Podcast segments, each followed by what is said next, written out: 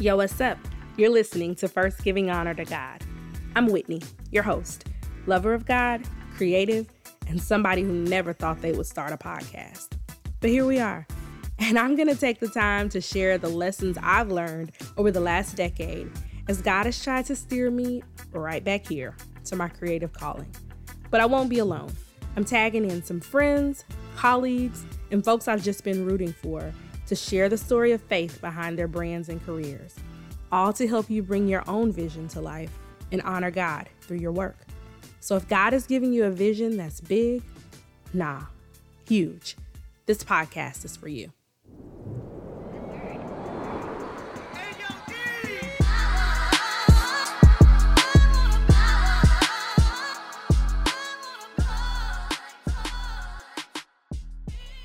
Do you know what's really powerful?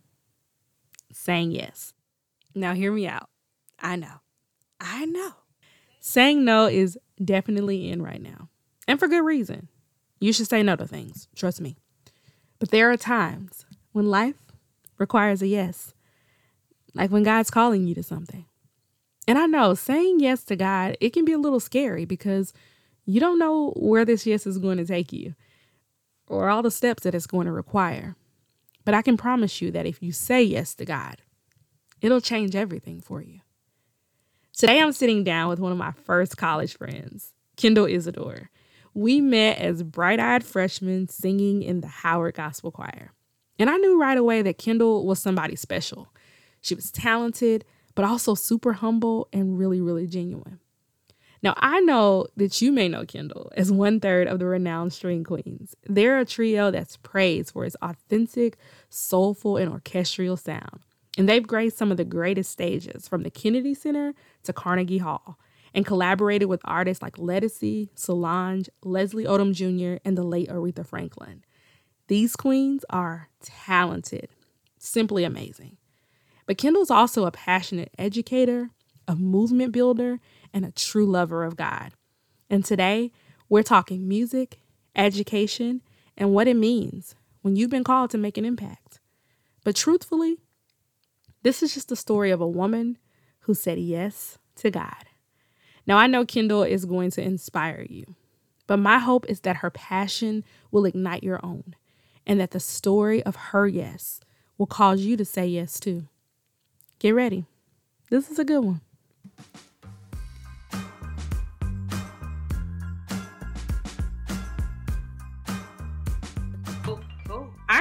Right. So thank you for doing this. I'm so excited. I'm so, so excited. excited. I told my mom I was gonna be on this podcast. It's like, you remember Whitney? stuff going on. No, I'm really excited. I'm really I love it. And I you know, I love your parents. They are the most adorable people in the world. Love them so much. Yeah. And they are so supportive of you. I think that's what's always been so cool. Like yeah. they they remind me a lot of my parents. They're gonna be everything. If I'm uh writing my name on a piece of paper, they like hey girl. Your parents are the exact same way. The exact same way. Girl, I'm, I'm grateful. Though. I'm grateful. Yeah, for sure. So let's jump straight in. Uh, for anybody who's been living under a rock and you don't know who Kendall Isidore is, uh, you're gonna learn everything about her. I mean, people should know you, Kendall. Like you, you are the Kendall Isidore.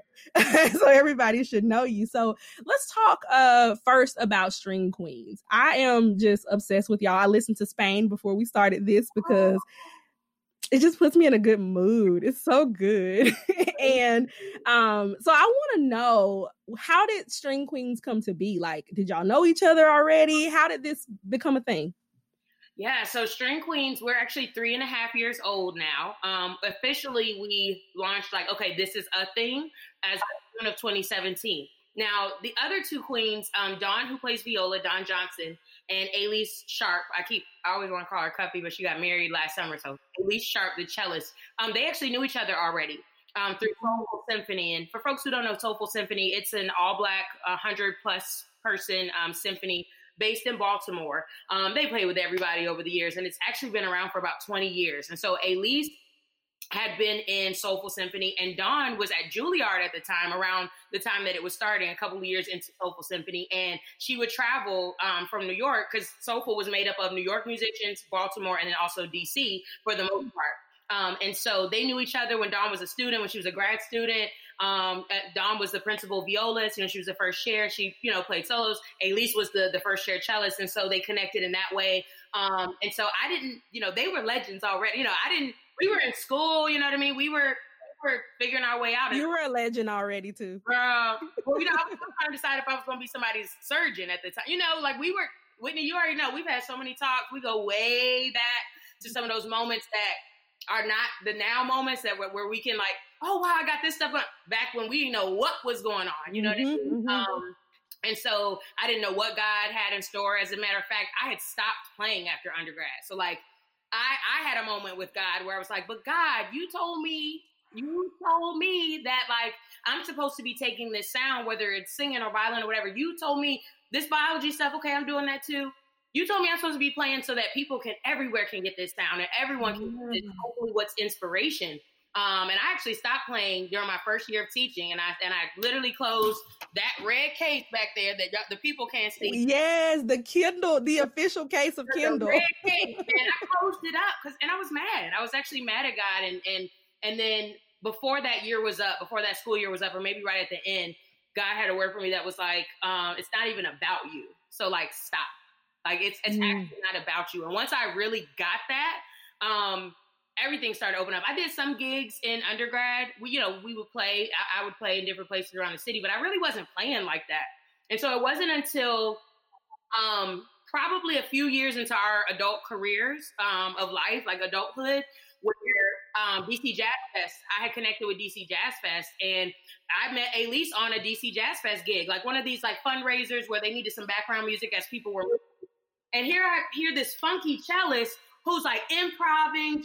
He's like, I, I, always loved improv. I always loved jazz. I, you know, you play classical centered instruments, you know, typically Euro, Eurocentric instruments.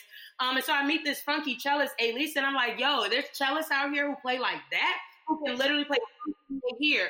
And she's so bad. She's a cellist, but she sounded like a bassist half the time. And sometimes she sounded like a guitarist uh, half the time. And so she and I met, we vibed, but still hadn't met Dawn. It wasn't until I was working at the Howard University Middle School and I was literally in the teacher's lounge venting, maybe just saying out loud, like, dang, I have a wedding gig coming up that somebody called me for. I need a violist. And I was working with Dawn's husband at the time. He was a reading teacher and I was a science teacher, um, same grade level team, all that. And he's like, well, my wife plays viola. And I'm like, what? Okay. People, like, people say that about oh, my wife plays piano or my wife sings or my wife plays, uh, you know, but not viola. I mean, it's right. And so um, I said, yeah, right. And he said, no, no, like she was a Juilliard, like she, and I'm like, oh, let me go ahead and give her a call. And so I called her. I picked her up for that wedding gig. She, you know, accepted the gig. We did that gig together with a different cellist. And then we vibe though. We playing classical now. We playing like some pops music, but like we're it's a vibe. I, I don't know how to explain it. And then she called me and Elise for her daughter's first and uh, first birthday. For us, we had a wedding that she Dawn got called for, and she wanted us to be able to sit together, meet each other, and play together before the wedding the next day. So she asked us to come to the birthday party and play like, Einstein's and like Sesame Street stuff. Or we didn't play a single note. We didn't play a single note. We were just vibing, like we just had such a good time with one another. Um, and then the next day we got to the gig early. We played through the music and we executed. But it was it's something. It, it was just a light. It was a fire. It was a mindedness. Um, they're both, you know, they're they're both wives um, now. At least, you know, and they're both mothers. You know, just strong people um, and great musicians. Great musicians. I people all the time. They're like me having my own like private instructors. Like like when we used to take private lessons when we were coming up. It's like having two private lessons instructors with me all the time. And so we finally said, you know, we like how we sound together. We've all played in orchestras, we've all played in other ensembles, octets, sextets, quintet, you know, the whole nine. And Dawn was on her way to being uh, an orchestra musician, like like working in an orchestra, working in the orchestra or London Phil or you know New York Phil, whatever it is. And um, you know, we we got together and it was really magic. And so one day we met at Elise's school. We're all three teachers. All of us work for the same charter organization. Uh, so we have three different orchestra programs at three different schools, um, middle schools. Dawn just moved down to elementary. And we, we sat in Elise's classroom, which used to be my classroom. That was another way I knew Elise. So I had become a, a I was teaching, but I had become, um, I was going to become a vice principal. And my boss was like, okay, well, we can let the orchestra program die. Who you got? Well, I called Elise. he's like the OG, like on some like pedagogy music, like teaching strings. Like she's been DC Youth Orchestra teaching. She grew up in that. Like she knows how to teach. And so she came in and and became the orchestra director after I became the vice principal. I was her coach. Like we were, and, and it just it just seemed to be the season. We sat different names. We looked at names like Spectrum and like on a whiteboard in her classroom, like started writing down different names. And I had thought about string queens. I had thought about like string cheese, like all kind of stuff that was catchy and rhymy. Um, and we liked string queens. So we had a gig that year for DC Fest. Um, that uh, they were they were calling me or calling us the Kendall Isidore Trio. Um, and right before we played the first official Queens gig, I went up to the executive director who was introducing us, and I said, "When you introduce us, can you please say the String Queens, like the scratch Kendall is real, and just let's just try it out and see how people react." And people loved it. And next thing you know, we got the LLC established, and just you know different um, parts just to make sure that the name was official. And and that's really the story of how we got started. And the the blessing is in what we what God has led us to favor wise, and and with six months to a year of that uh, we're so grateful to have really graced some of some great stages, um, played with great artists, um, open for great artists. So that's that's really the story of String Queens, Whitney, and the story wow. written. Yeah, I mean, wow. When you think about one your yes to God of okay, I'm to come back to the thing that you promised me and that one yes just like snowballed and opened so many doors. I think that's so powerful because i think sometimes when we when we say yes we think that it's a, a right now thing and god is like seeing 30 years down the line and we can't see that far and so we're like i'm i'm gonna do it lord but i don't want to. So i'm i'm just so proud of you like oh my goodness that is that is incredible incredible. i always tell my well, me and my friend Rashay, who's also from howard i think you know my friend yeah, yeah. we used to always joke around like god like it's like God has a storage of PowerPoint slides for each and every one of us, and it's like God, can I please get the slides? Like, can I just see what is like coming around the bend? And he's like, that is so real. you can sit right there and wait though. He like this slide I got you on pretty good if you'll just if you'll just lean into it a little yeah, bit. yeah, yeah, I'm great. I love that. So let let me take you back to a moment. Um, of our undergrad experience. Uh, if we haven't mentioned, uh, Kendall and I went to the illustrious Howard University together. She is my forever Miss Howard. I love her so, so much. Um, but there was a moment in undergrad, and I'm sure everybody who was in our class or at Howard at the time remembers your Miss Howard performance. Oh. Kendall, I don't know if you knew or if everybody else in the audience, they had to know. But I remember by the time you got to mm. the singing portion of this performance, you you sang, you played the violin, you played the piano. I remember going, we are witnessing one of the greats. I don't know if people know when they're witnessing one of the greats, but like in that moment, I knew. I was like, Kendall has always been dope. She's always been one of the sweetest people. But like, it was, I don't know what it was about that performance, but Guy was just like, I need y'all to hold on to your seats because this is going to be a moment that you need to know for your kids. Mm. You need to remember for like generations to come. So I, I, bring you to that to ask you, you know, when you get to a stage like Carnegie Hall that you've been on, the Kennedy Center, did you always know you were going to come to this place or did it take you a while to catch up to that vision that God had for you? That's a great question. I think you know, and we're we're both those kids who like our parents any any for the most part activity or or or hobby or anything that we wanted to engage in. Our parents were, you know, we're grateful. We our parents were like, yeah, what what is it? If I got, mm-hmm. it, we got it, absolutely. Um, and so you you know you had the dance class, you know, at three or four when you you know trying to do ballet as a three or four year old, and you know my grandmother, God rest her soul, um, you know, used to say, you know, the singing with the spoon, you know, the they're singing into the rattler and things like that. And you know, I'm grateful that I came from a family where my, both my parents and my grandparents always made it a point to make me feel loved and special, mm. and, and, specifically the special part. Um, and so I, I guess I took that in that like no matter what, I, I, remember even having that that book. I don't know if you remember the children's book, um, designed by God, so I must be special. Yes. There was a little like animated like uh, short like film that went with it that where the mm-hmm. reading the book. And, and and Amazing Grace and Boundless Grace those books remember those? Yes those were so good. And, and they made you like in Amazing Grace Grace in the book was like she wanted to be Peter Pan and she was a girl. And like even just I think back to like those moments and and what what we were taking in back then. Mm-hmm. I'm taking in messages in books. I'm taking in programming you know on TV or you know art artistic things that my my mom would take me to plays and things like that. And but my they made me feel special. And and I and I do think I knew and I felt that I was special but I didn't necessarily know where that would show up. Um mm-hmm. and it, and I remember at various points it was like I want to be famous. You know when you you're just trying yeah. to what your little dreams are. Um and and so no I I didn't I wasn't the girl who was like when I get to Howard I want to be Miss Howard. I wasn't that girl. As a matter of fact mm-hmm.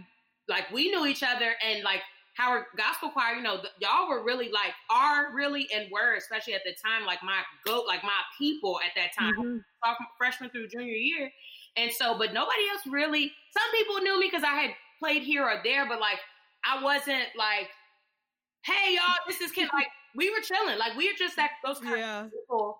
But when the pageant stuff started coming around, I was like, oh, okay, let me see. And even then, we only had a minute and 30 seconds. I always tell people, we we were in the pageant in those years where you yes. have a minute and 30 seconds to get stuff done. That's why your performance blew me away.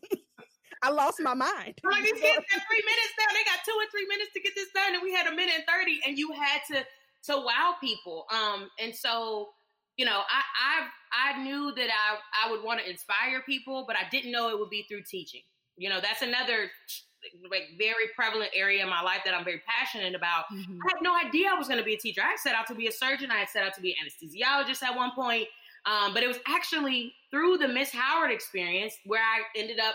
That was like the bridge to get to education. But it was mm-hmm. also an opportunity for me to use my voice um, to to to be to amplify other people's voices who necessarily were not at the forefront in those various sectors. And so never and uh, you know aspired to be Miss Howard, but it was through that experience that God used me to like um, to tutor and to mentor and to go speaking. I had a fantastic Mr. Howard Melick Thomas, yes. who's also an inspiration. And so it's like you can't be a Miss Howard to Melick Thomas and be chilling.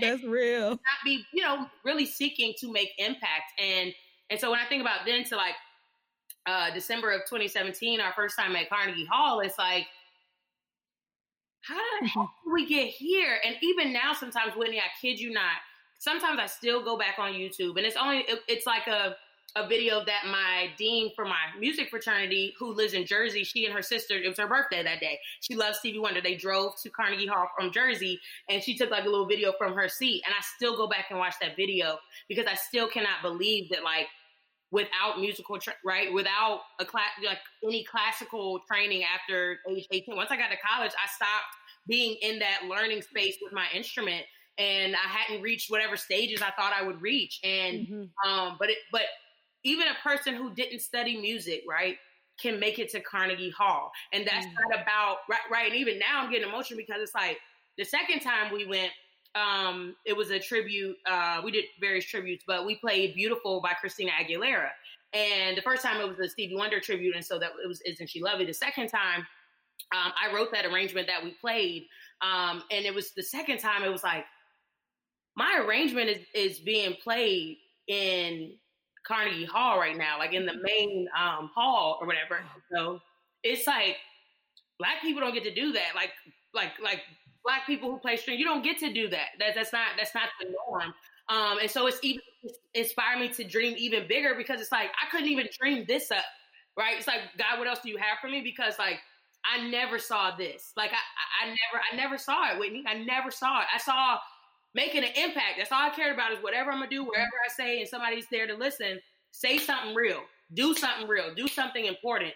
Uh, but I never saw it necessarily being like this. So I'm, I just keep telling people, I'm just grateful. I'm grateful. Uh, I, I feel like that's why Kendall, you you're so humble and you've always been from the moment that I met you um, in our HGC, you know, very first little orientation thing. You were so humble, but I remember everybody raving about this girl and her singing, and I was oh. just like, oh my god, I want to meet her. Remember, everybody called you Mittens because Kendall came with like full performance for her audition, and she was like the standard on our HGC like little incoming group. But I think that's why Kendall God has been able to use you so strong is because it was never about any of this for you. It was like, let me make an impact. Let me touch people. Let me, you know, honor your name. And he's like, you're a vessel that's open. I can use you. And I mean, we saw it. I don't know if people tell you that, but we saw like this is none of the things you do are a surprise. It's just like finally the world is able to see you know what we were seeing as we were walking alongside you you know going to class and going to rehearsal so um i'm i'm honored to say that i know uh, kendall isidore i also want to say whitney too that like and I, have said this earlier, you know, in this pandemic season, you know, we've been connecting. For those who don't know, um, class of 2010 from Howard University, we've been connecting a lot over the summer during the pandemic. And. I've said it before to the group, and I'm going to say it again. Like, there's also something very special, in my opinion, about our group. Like, when we were in high school and we were getting mm-hmm. ready to mm-hmm. leave out of high school, we knew that, like, our class in high school was like, these are some movers and shakers. We're, we're the product of baby boomers, right? And so, like, yes. the go get it, like the hustle, the, the grind, the like inspire and role model, like be a beacon mm-hmm. and a mm-hmm. pillar, all that spirit we had. And then we brought it, we all brought it to Howard University. Yeah. And so people who are listening to this, like, know that whatever Whitney is saying about me, there are so many stories, including her own, that I hope you have your own episode to, to, so that we can celebrate you and we can tell people about all the amazing talents, whether it's from the communications piece to the to the singing and the songwriting piece, the guitar piece, to the spiritual. I'm serious, but like, I am not a. I think I'm grateful because I'm not a unique story. Like, it's so many people um, in our immediate like class in our group you knew they were going to be something you you knew you didn't know what it was and we we the story like i said is, is yet to be written but it's a blessing to be yeah, here right yeah, now. It is.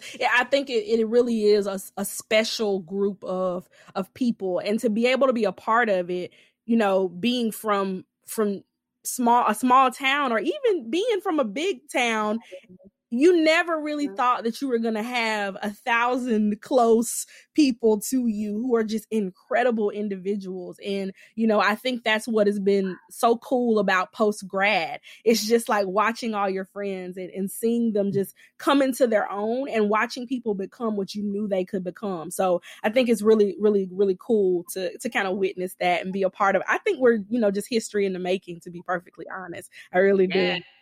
So let's talk a bit um, for a second. You talked about um, how Howard and Miss Howard was the thing that got you to education. And you talked about how, you know, you've been in, in music ensembles and dance and all of that. One of the things I really think that's really cool about what you do and just so inspiring is that you are a black woman who is an orchestra teacher. And, you know, I grew up playing violin and singing in chorus and all of these things. And not once was there a person that looked like me.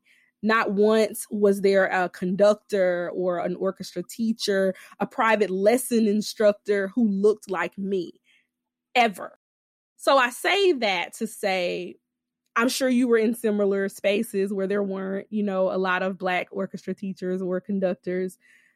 What is the weight and the responsibility of what you're doing? Like, do you, how do you carry that and make sure that your students are getting an experience that they know is unique um, that they know is a door for them, that they know this proves that it's possible that if I want to go to the highest heights of this thing, that I can. Like, how do you do that in the classroom? You know, I didn't realize what I was doing, but recently, with the time that we've had with the pandemic, I've been able to just put some of these thoughts together. I really try to deliver a world class education every single time I get in front of kids. I really try to deliver them. You can't tell me they're not at Georgetown Visitation or City or or uh, uh, uh, Duke Ellington School of the Arts within our public school that has n- no focus on arts whatsoever except my class. Um, I just believe they deserve a world class education. I had, I had, and my parents saw to it that like, and, and, and mind you, we're I'm from different circumstances than my students. Like, let's I tell them that I'm not here to fake the funk or or try to pretend that I'm from where you're from. No, but this is my experience. Right? And, and these are the values that are important to me. I tell them every day. I do not care if you become a, a musician or not. I actually don't care if you become first chair of New York Phil because if you're a crappy person, then I've actually. And so I try to lead with like, I try to lead with like, I love you. Number one, like like like any student for the most part that has ever been a student of mine, I lead with like, I love you. You may not understand why I do or how I do, even though I just met you, but I love, like, you need to know that you are loved. And, and second, like, you need to know that like excellence is the bar, like excellence is the standard. I do not care what your circumstances are. I do not care if you are coming from uh, a, a, single parent home, if you're being raised by grandma, uncle, whoever it is. You deserve the same chance and the same opportunity if you are willing to put in the work now, right? But you deserve the, the door to be open to you. So let me use whatever expertise I have to help you get that door open, and then it's up to you to walk through it. But but Whitney, you talked about like black orchestra teachers. I never had I never had a single black music instructor except like choir directors at church. And when I high school, I was living in Fort Wayne, Indiana. Shout out to the Voices of Unity Youth Choir, which is under the umbrella of Unity Performing Arts Foundation, which is actually where Mittens came from, right? Because we choir, um, and we would have these like big productions twice a year, and stage presence, and and but also character development, right? So also, why am I the teacher? How did I become the teacher? I became, especially the art side of it, because I used to teach science. Um, Mr. White, our mentor, our he's the the CEO and founder of the organization. He he stressed the importance of character development and being a good human, being a good humanitarian. Like you could be a human and just exist, and you can also be a humanitarian and actually give and contribute to uh, your society and community. Um, and and I remember literally we used to memorize our mission statement for the organization. We, we had taglines like "Reach back to give back." Like they were ingrained in us, and we were we were, I guess, brainwashed with it, but it, it stuck. And so I bring that. My kids know excellence and nothing less, which is the same standard from that organization. And I didn't have a violin teacher, private violin, any black uh, orchestra teacher at all, but he was a private lessons teacher, not till my junior year of high school. And so when I look around the city of DC, Maryland, Virginia, it, we're still in the minority. When I look at just, it's still the same it's coming up. The, the, amount of black string players who are in the profession, not just, you know, um, but but in the profession and teaching, there's hardly none. There's hardly none. And so I'm like, with every ounce of energy in my body, every time I get up in front of you, you're to walk away with something that you didn't have before. Right? We're in virtual school now. We're in virtual school. I went from being an orchestra teacher, being able to like touch students in terms of like fixing their posture and technique and making sure all those fundamentals are in place to now trying to adapt that for the virtual space. And so we're not doing anymore in the virtual space, but my class now is called musicology. And so I've made it a general music curriculum, but I've been able to, I'm constructing it from scratch. Um, and so I'm able to teach them piano using virtual pianos. You know what I mean? Learning how to read music. This is my thing too. I'm not here to make you be a musician when you get older and you choose your career. But as long as you in here, you're gonna have as much as I have. So if I got the knowledge, you're gonna get it. A lot of people try to say that like kids can't learn certain music theory. Like like I didn't know the difference between relative majors and, and relative minor and knowing that like a minor has no sharps and flats, and C major doesn't have any, and so they're relative. I didn't really know that until like I don't know, senior of high school, maybe freshman year of college, or some something random like that, which is a very easy concept, but no one broke it down for me. So my kids can go back and forth between keys because they because they know what the key signature is. And so it's actually easier for them to learn things like reading music in isolation, right? Because usually when we're in the classroom, and now I'm, i know I'm like nerding out, so I'm like, no, you're fine. I love it.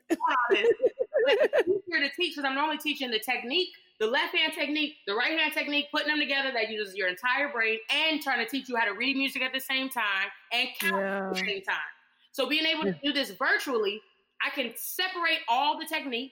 I can teach you how to read treble clef. I can teach you how to read bass clef and how to read any note and rhythm you want to read. So that when it's time to put that on guitar, when it's time to get on a violin, when it's time to get to a piano, now the world is your oyster. You can pick whatever you want. Yeah. You're proficient at the fundamentals. And so they when they get to high school and college, they probably won't they they may or may not they probably gonna still remember that every good boy does fine because I feel like all of us still remember that. Yes. I, I just want them to take away that like when my teacher was in there with me or when she was up in front of me, she I want kids to feel that I'm giving them all of me. You know what I'm saying? Mm-hmm. Because that's that's how my parents raised me. That's how my mm-hmm. teachers were.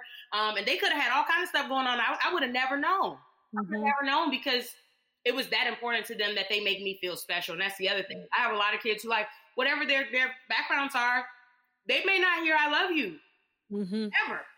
They may mm-hmm. might, the hug that I give them when we were in person might have been their first hug of the week or whatever. And, mm. and so it's not about feeling sorry. And I, I, I was telling somebody the other day, I get so tired of hearing these little phrases like underserved, under uh, under yes. marginalized, and, and, it's a different word every. And, and, I'm not saying that those words are not true and they don't describe the situation. Oh, the vulnerable population. Yeah, you know they are vulnerable. They're vulnerable to circumstances that like any person could be vulnerable to.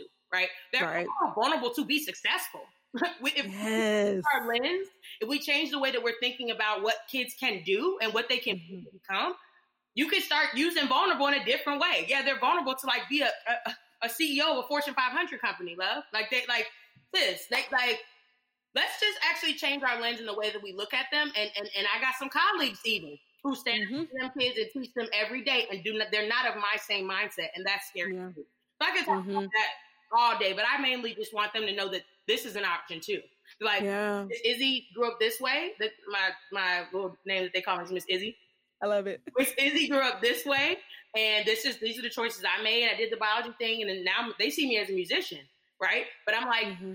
I I'm, I'm, a scientist too. Like I'm a legit scientist as well, and that like I love science too.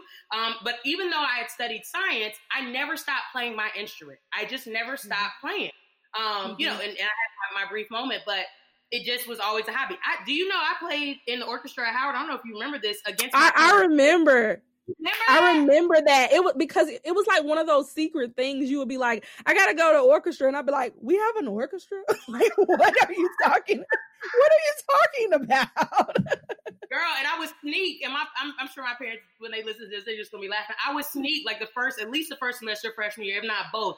I would no, I think it was both. I was sneaking to orchestra practice. This is so crazy on Saturday morning from 10 to 12:30 in the Howard University Fine Arts Building on the third floor. And my parents didn't know because they wanted me to focus exclusively on school and not focus on anything else. And I just couldn't help it. I couldn't help it. Um, and so I think whatever my kids end up doing, becoming, and any of my colleagues who are listening, teachers, educators out there, whoever you are, like, just put your all into it. Like it's gonna pay off. We don't know when, we don't know how. Teaching is one of the most rewarding and least rewarding professions there is. Mm-hmm. You have no idea when the rewards are gonna come, especially middle That's school. That's real middle school where my babies they stink now. They stink. they got bad attitudes. Um, and you know, and you know, they don't they don't really do that in my room, but you know, I know what it is to be a middle schooler. We both do. Like we know what mm-hmm. um, and so I also try to relate to my kids and let them know, like, as long as you're being respectful, you could we could talk about whatever. But right. my class, we're gonna talk about Kamala Harris, and we're gonna talk about Breonna Taylor, and we're gonna talk about uh, uh, uh, uh PJ Morton, and we're gonna talk about you know, classical vocalist Solomon Howard.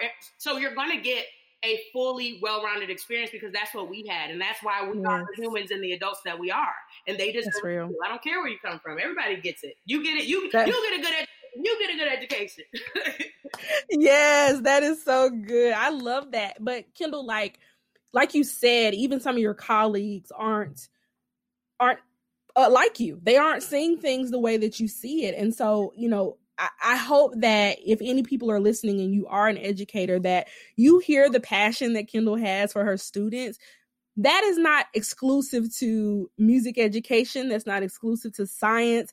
It's it's about you having an opportunity anytime that you get a platform to be in front of people to use that platform to your highest ability and to make sure that people walk away from you better than they came to you.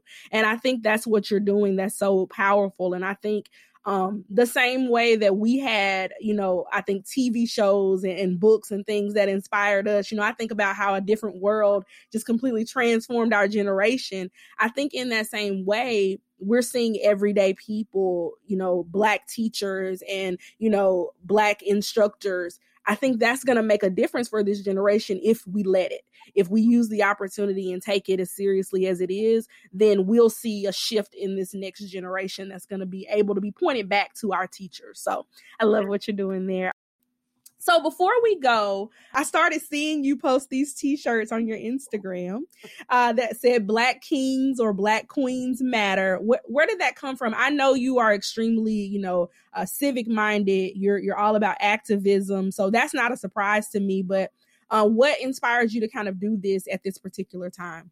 So the Black Kings Queens Matter actually came from 2018. So it's it's a what we're seeing now on like the Instagram page and like the shirts, the design that we're currently seeing um, that we've created that I created along with um, my frat brother and good friend Arthur Hill, who anything that not anything, but just about anything you've seen for the string queens, any of the graphics or anything like that, or for me when I was doing solo work or anything like that, he probably created. And so of course I tapped into him. He's Howard alum as well, um, and um, tapped into him and I said, you know what, this is a unique time uh, and let's re- redesign and rebrand. But where did it come from? It was I was a vice principal at the time, and this was in my I believe second year of being a vice principal, and Black History Month was coming up, and even when before I was a vice principal, when I was teaching, I was always uh, sort of the the chair or the lead on um, programming for Black History Month. So whatever events we would have, whatever like um, large scale event, um, the one that I've curated over the years, and now I've brought it to my new KIPP school. It's called the Blacks and Wax. A lot of people do a variation of that, mm-hmm. um, and, and, and we're gonna turn up and do a variation of it for virtual too. So that's on. Come on. um, and so back then, I, I, just wanted something that our students, the teachers, that their families could wear that made them feel like royalty, that made them feel proud. Mm. Um, I can't remember. No, I think it was the founding. The the school that I founded, the KIPP school that I founded in DC, um, was founded on or maybe I had just been exposed to this concept of calling students kings and queens. And so the first, like I had been teaching for maybe three years before that, and I had been trying out different ideas. Like I had a year where I had kids refer to me as um, Professor Isidore because I had gone to whatever professional developments, and it made kids inclined to think in a certain kind of way if they were addressing it. So I've tried out different ideas. When I got to this new KIPP school to start that orchestra program, I tried out the idea of kings and queens. At this time, Whitney, I was teaching all by by gender. So all the sixth grade girls were in one class. All the fifth grade uh, boys are all you know by wow. by gender. Uh, one year I had 51 girls in a class at the same time. Mm-hmm. And like 30 Bless you. Because was, and that was the way that my, my boss, my favorite boss uh, that I've ever had, that's the way he wanted it. And so it was easier to name them in the grade book and all that, called sixth grade kings, fifth grade kings. So, so that's kind of where it started. And then we created our mascot for the school, which was the Royals. So it made sense. But long after the Royals was established, that year, I don't know what was about that year. Um, oh, Black Lives Matter. That, this was the movement had kind of gotten started at that time. Um, but no one, I, no one had seen, uh, or at least I hadn't seen Black King, Black Queen. And so um, we went to our graphics guy who does, um, you know, if anybody knows anything about KIPP, there's always going to be some swag. It's always going to be a t-shirt, a sweatshirt, a hat, a book bag, a pillow cover, like whatever you want, we got. and so um, I said, let's go to it. Can we get the budget? My boss approved the budget, um, and we got I don't know 400 t-shirts ordered, and then we gave them to kids. It wasn't even an earning. Wow. The kids, um, and then people started wearing them, and then people would wear them out, and people would want the shirts. This was back in 2018. So fast forward to 2020, and people have been asking me to do a rebranding of it before, but of course, it seemed like no better time, not even for profit. Um, like, yeah, I'm gonna, I, I gotta sell them, uh, you know, to make the money back from getting them made. Uh, I've given shirts away though. I mean, for me, it was just to make sure that people had something that they could put on. A one, a shirt that physically felt good, I get those too. Um, but people, people just looked good in the original shirt. I mean, they looked good in them. It's very simple, black and white, and it was a clear message and it was a message that that they needed back then. But now, given between police brutality, uh, the war on the education system in the U.S. in general, that has always gone long before a pandemic, um, in, in times where the, the, the, the black king and queen are devalued. But this is not a unique thing. This is not new. But now that we, like I said earlier, now that we are seated and, and, and at the table and, and people seem to be a little bit more willing to watch and listen, right? Now it seemed like a better time. And so I got with my boy Arthur. I said, hey, this is the original shirt. Let, but I needed to, you know, separate in terms of like intellectual property and all that, separate from the KIPP brand and make own. And so uh, I looked into like the, the, the the material, even like what material feels good, washes well. Um, people will literally wear every day if they want to. And so, um, and that's kind of that's kind of where it started. I, I, ordered. I don't know. I think my first order was like I don't know, fifty shirts or eighty shirts. I just wanted to try it out and see what it would be, and and people people loved them. And so, I know I could be pushing them more. I could be promoting them more. First of all, at the beginning, people didn't even know it was me. So like, I was posting from like my personal Facebook, my personal Instagram, and a lot of people were like, "Oh, that's cool." Oh, is this you? And then people start asking. And I'm, that's the thing too, Whitney. Sometimes the I, I, was raised to be humble, and I, and I don't think I could ever be any other way. But I have to remember in this time, like when you're when you're offering something that can really um, reach people, that you do have to like promote it and like yeah. say, "This is my brand. Support my brand because of this reason X, Y, and Z." So um, I'm gonna keep them going. I have sort of my last order of shirts. The running joke right now is like, after these shirts run out, uh, I'm not going. I'm not going to be in the t-shirt business anymore. But I, I do mean that in in that as many shirts as we can get out to people. I remember, um, oh, my neighborhood Starbucks, like my neighborhood Starbucks. This was like one of the best. And it's a short story. I know I could talk. You know, we could talk with you. Girl, you um, could. Uh, the Starbucks around the corner that I go to sometimes. There's a woman in there. Her name is Yeshi, and she every time I go in there, she calls me by name if I do a mobile order. Like just somebody who cares about customer service and cares about making. It's not just me. Everybody. I've watched her when I'm waiting. She's wow. just excellent. Like whatever you do, be excellent. And yes. so one like, why didn't I? It, it, just came to me uh, to just bring her a shirt. And I one day I just said like, hey, what size do you wear? I have these shirts that say this. Would you be interested in something like that? I don't know any other way to show you gratitude, but I appreciate what you're what you do. And you and she, she smiles at me. I mean, just a great person. And so she was so excited to get the shirt. So I give some away. Our kids, our students, like when teachers have contests in their classroom, sometimes teachers support the brand by buying shirts, right? And, and awarding their kids with the shirts. So, and the kids wear them. Girl, when I see the kids in them, it's tears and they have their little Black Lives Matter. So they, I got one, one um, king who's paired his like Black Kings Matter shirt with like his Black Lives Matter or Black King mask. And I'm just like, whatever whatever you need on whatever day to feel great and to feel like you are royalty that's really why. That's that's why. Mm-hmm. that's why i did yeah i love that. That is so dope. Like i feel like you you found like a message i feel like that resonates with people on such a like a soul level. And you know i feel like t-shirts are one of those things that i know you say you're going out of the t-shirt business but I don't know why. Um, because gonna be a thing because one of those things like that I can wear and you know like this is what I stand for and and I feel like that's such a good message and you know to be able to give those away to give them to students to to just tell somebody hey I'm thinking about you and this is what I think of you mm. that Ooh. don't don't go out of the don't go out of the t-shirt business just yet. Another place to, to that, what you just said like putting that shirt in somebody's hand is, is a mm-hmm. message, several it's a message to the world but it's a message from the giver to the givee that like this is what i think of you. That's mm-hmm. whitney. Yeah yeah like so you're doing powerful work. Friend let listen i just i just i love you so much. I love you too! You're just all the things all the things. Now listen we cannot leave until you tell the people uh what's this exciting thing that the string queens has coming up in the next uh you know month or oh, so uh let us know because i listen i'm i'm sitting on the edge of my seat the official release date for the string queens holiday album christmas album is november 24th so it's it's the, the, Tuesday leading in. It's actually almost exactly a year to the day when we released our debut album last year. We released it on the Tuesday before Thanksgiving. Uh, I'll never forget that experience. And if you haven't gotten the first album, it's on all the digital outlets. If you're not following us on Facebook, Twitter, Instagram, it's everything is at the String Queens.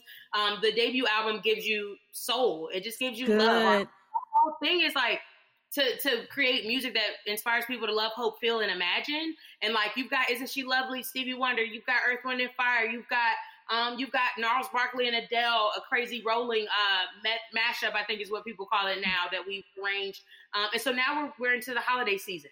And our whole purpose was behind this this album. We said we would do it last December. It was kind of like, okay, yeah, we'll do it. We'll get to it. But given the the the the climate of the world right now, people need joy. Yes. People need love.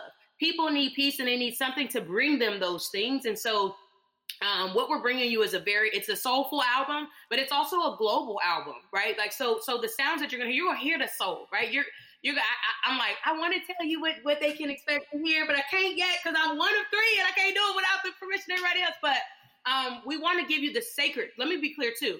It's a it's a holiday album, but I also want to be clear. It's a Christmas album. Mm-hmm. It's a Christmas album. It, it, it got songs about Jesus, y'all. Come on, Jesus. queens love God, and the string queens love Jesus, and so you know people always say in strategy and marketing with record industries and things like that that you know there's no way to make an album that has something for everybody. But that's what we try to do with the first ep that's what we wanted to touch everybody multiple genres and that's what we try to do with this one too. And so we know it's a seasonal album and maybe people won't be playing it by the time january february hits. But for this season and this time people need something that they can that they can expect that they can predict and something that whether you're in your meeting right on zoom right December, November, you know, where, whether you're gathered around the table for Thanksgiving, which is that holiday that leads us right into Christmas season, um, we want you to have something that brings you comfort and, and touch you. So November 24th is the official um, release date. Uh, you know, the String Queens love a good medley, so you're going to get our takes on traditional. I mean, I mean traditional too. I'm talking about like like traditional uh, Christmas songs um, Unsacred. We've got some like Motown, you know, ish inspired. It, it, we, we just tried to pour our hearts and souls, and we did this in, in one weekend. We recorded the whole thing um, Labor Day weekend, you know, which is like it's a holiday weekend. We're off and get it done. And so y'all better be Beyonce. what would you say? So y'all better be Beyonce. Listen, get it, like, knock it out, knock it out. But let me tell you something. It, it, wasn't no one take or anything like that. You know, we definitely had to roll our sleeves up. Um, but we we're we're really excited, and we're we the name of it. I can tell you the name of it. It's called Our Favorite Things. Ah. So the name of it, ah. Our Favorite Things, and um, we just hope people love it and and and share it and it'll be available on hard copy too we're about to launch our online merch store so people will like seeing the string queens t-shirts but if you want a hard copy even though cd players don't they don't make them in cars anymore if you want a hard copy especially if you want a signed one you know that's just still a memento mm-hmm. um, and oh goodness we had a i gotta thank so many people too because we had a fundraiser um, that we launched ain't nobody bringing in money right now right. ain't nobody on stages right now at all right. at all.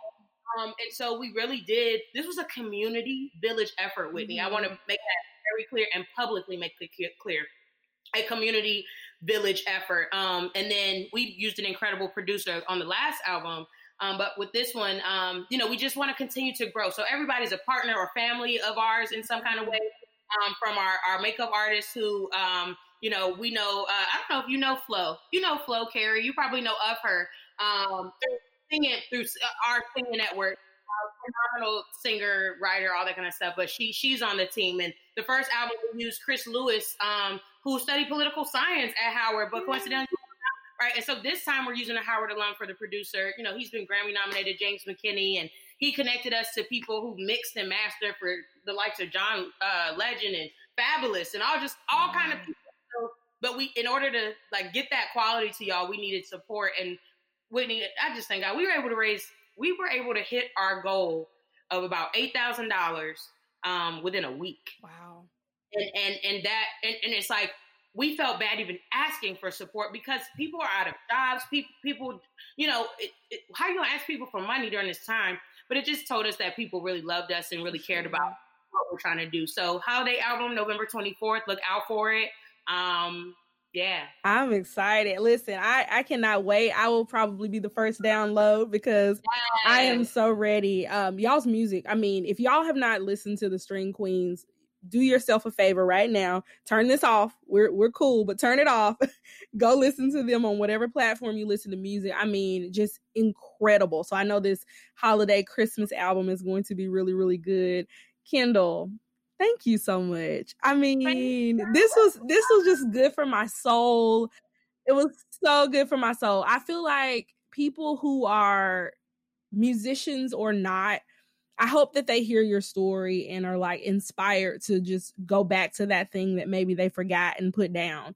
Um. I think that that's kind of like just the tone of just you you don't have to to get kind of caught up and, and bogged down in whatever is going on in your life and feel like the thing you really really have in your heart to do that you can't do it and i think you're a testament of that of just you know, sticking with it and, and, keep going because look like the the doors that opened, the world opened up to you. And it should have opened up to you because you are deserving of that, you're talented and you work really, really hard. And so thank you for inspiring my little listeners. You are the best podcast is about to blow up. I can't wait to just continue to listen to all the wonderful stories that I know. I know you're gonna have some some guests on here. I'm excited, Whitney. I'm I'm just I'm excited to reconnect with you. Yes. And we were already sort of reconnecting through the class, but then I popped up and saw that you were starting a podcast, and you know I had to say yes, girl. I mean, this has been beautiful for my soul as well, um, yeah. and the fact that you care to hear, um, to I mean, that's part of your role is actually caring enough to hear people's stories and mm-hmm. think that the story is valuable enough that it can help other people. So thank you, Whitney. Um, we're gonna be talking, girl. Yes, girl. All right. Well, thank y'all for sure. Y'all follow the String Queens. Uh, they're at the String Queens on everything on November 24th.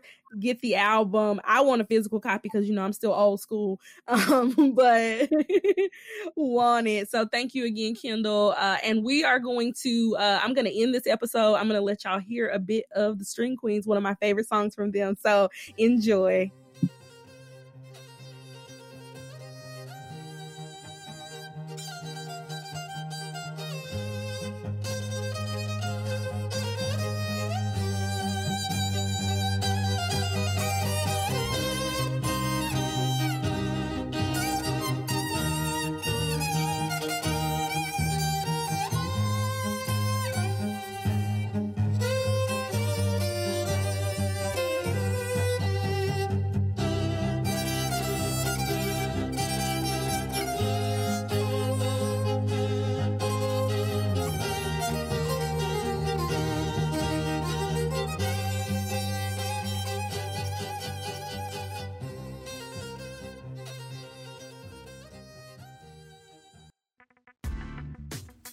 That's our show. Thanks for stopping through for First Giving Honor to God. This episode was produced by Whitney Hall. Our editor is Brandon Hall, and our music is by Vodavaz Productions. Can't get enough of us? Follow us on socials at Honor to God Pod and visit our website, honortogod.com, where you can grab the show notes and grab some really dope merch. Also, head over to iTunes and subscribe to our show you do not want to miss an episode. And while you're there, if you love us, leave a rating so we can continue to bring you dope episodes. Again, thanks for listening. We'll talk in two weeks.